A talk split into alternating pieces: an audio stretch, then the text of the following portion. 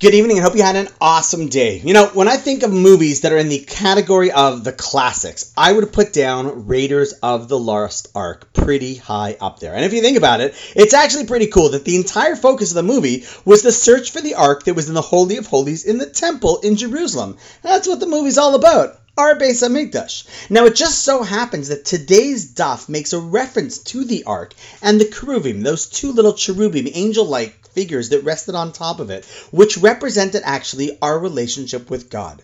And it reminded me of another Gemara and a question on that Gemara that's connected to the nine days. So here goes. As I just said, on top of the cover of the ark, there were two angel like figures, and the Talmud brings them down that they appeared in two different miraculous positions depending on the situation and our relationship at that time with Judaism and God. See, when the Jews were on top of their game, living life the way they were meant to, and God looked down with pride, well, then these two angels, one representing God and one representing us, were facing each other, like any relationship relationship which is strong and the people are looking at each other, gazing into each other's eyes. However, when the relationship was off, when we were not exactly living up to our potential and values, and in fact rebelling, well, then these two angels each turned 180 degrees and they were both facing away, their backs to each other, like any relationship that we think of when people are not on the same page. In general, when we're happy with our spouse, our kids, our friends, we face each other and look at each other. But when we turn away from them, both in spirit and in relationship, our bodies often follow that form as well, and the cherubim seem to reflect those realities. However, there is another Gemara in Tractate Yuma which seems to say something totally contradictory. See, namely, that when the temple was actually being destroyed by the Romans, one of the officers saw these Kruvim like angels. Now, based on our understanding that the Kruvim reflected our relationship with Hashem at any given point, one would assume that since the temple was being destroyed, specifically because our behavior was not just bad, but bad enough to get us kicked out of God's house, well, then these two angels would be facing the other direction completely with their backs to each other. However, the Talmud reports that this wasn't the case. They weren't back to back, and in fact, nor were they not fate just simply facing each other. They were miraculously embracing each other. Well, then, I mean, that's weird. Presumably, the Jews and God just had the biggest fight ever. We were getting kicked out of the bedroom, out of the house, and told not to come back until we clean up our act. So, why in the world is it represented by an embrace? So I saw an explanation that will really resonate deeply with any parent who has ever had to make some hard decisions with and for their children. And perhaps it's also connected to our idea of the month of Av, the month of father, of a parent, as I mentioned two days ago. See, a parent loves their child more than anything in the world. They give birth to them and, in a healthy relationship, believe in them when no one else does, not even themselves.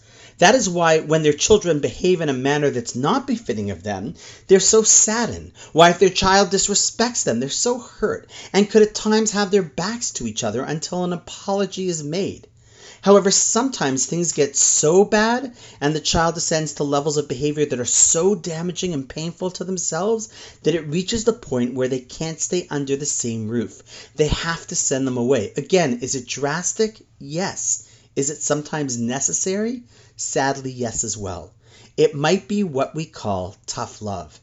Now, in that particular moment, a child might think that their parent hates them and are giving up on them. But again, you might have to be a parent to appreciate this. Nothing could be further from the truth. The whole, this will hurt me more than it hurts you, is not just a line, it's a reality. There's nothing that hurts a parent more than having to be strict with a child. And on top of that, there is nothing worse for a parent than a child thinking that at that moment, a parent is doing this to them because he or she hates them. So, knowing this, perhaps we can answer the question. The Jews during the temple period were in a horrible state of rebellion, to the point where Hashem says, That's it. You can't stay in this house until you figure things out and fix things up. But wait, God says, let me give you one big hug before you go, and hold on to that hug the entire time that you're away so that you never forget that I always love and believe in you. It's like an image of parent sending a child to rehab, and the kid thinks the parent is selling them out when the parent is just doing the hardest thing in the world. And all they want to say is that they love them more than they could ever know. And this is at the same time that the child's behavior is so destructive and rebellious, but they believe in them. The parent doesn't hate their child, they love them and want to see them clean up their act, get back on track, and to accomplish that, they have to resort to this last but most extreme measure. And so before they go, the parents don't turn their back on the child as they walk out, they approach them. And if the child will let, they give them the longest and hardest embrace as the tears flow down their cheeks before they leave. This is the image of what was happening when the temple was destroyed. There's not joy, and there's no hatred in this event from God's perspective. There's only pain that things must be this way, love that was never lost, and hope that this will be the step necessary to bring us back to the greatness which the parent, or in this case God, knew all along that we could reach. So, to be honest, I'm getting a little emotional just thinking about it. But it's true for human parents and children, and it's as true for God and the Jewish people, God's children. And just think how sweet it would be and will be when we return, having worked out our issues, restored to our truest and greatest selves, coming home back for that embrace. Because all we really wanted was to be in our home sweet home. And so, on that note, wishing you an awesome night, and I look forward to seeing you tomorrow.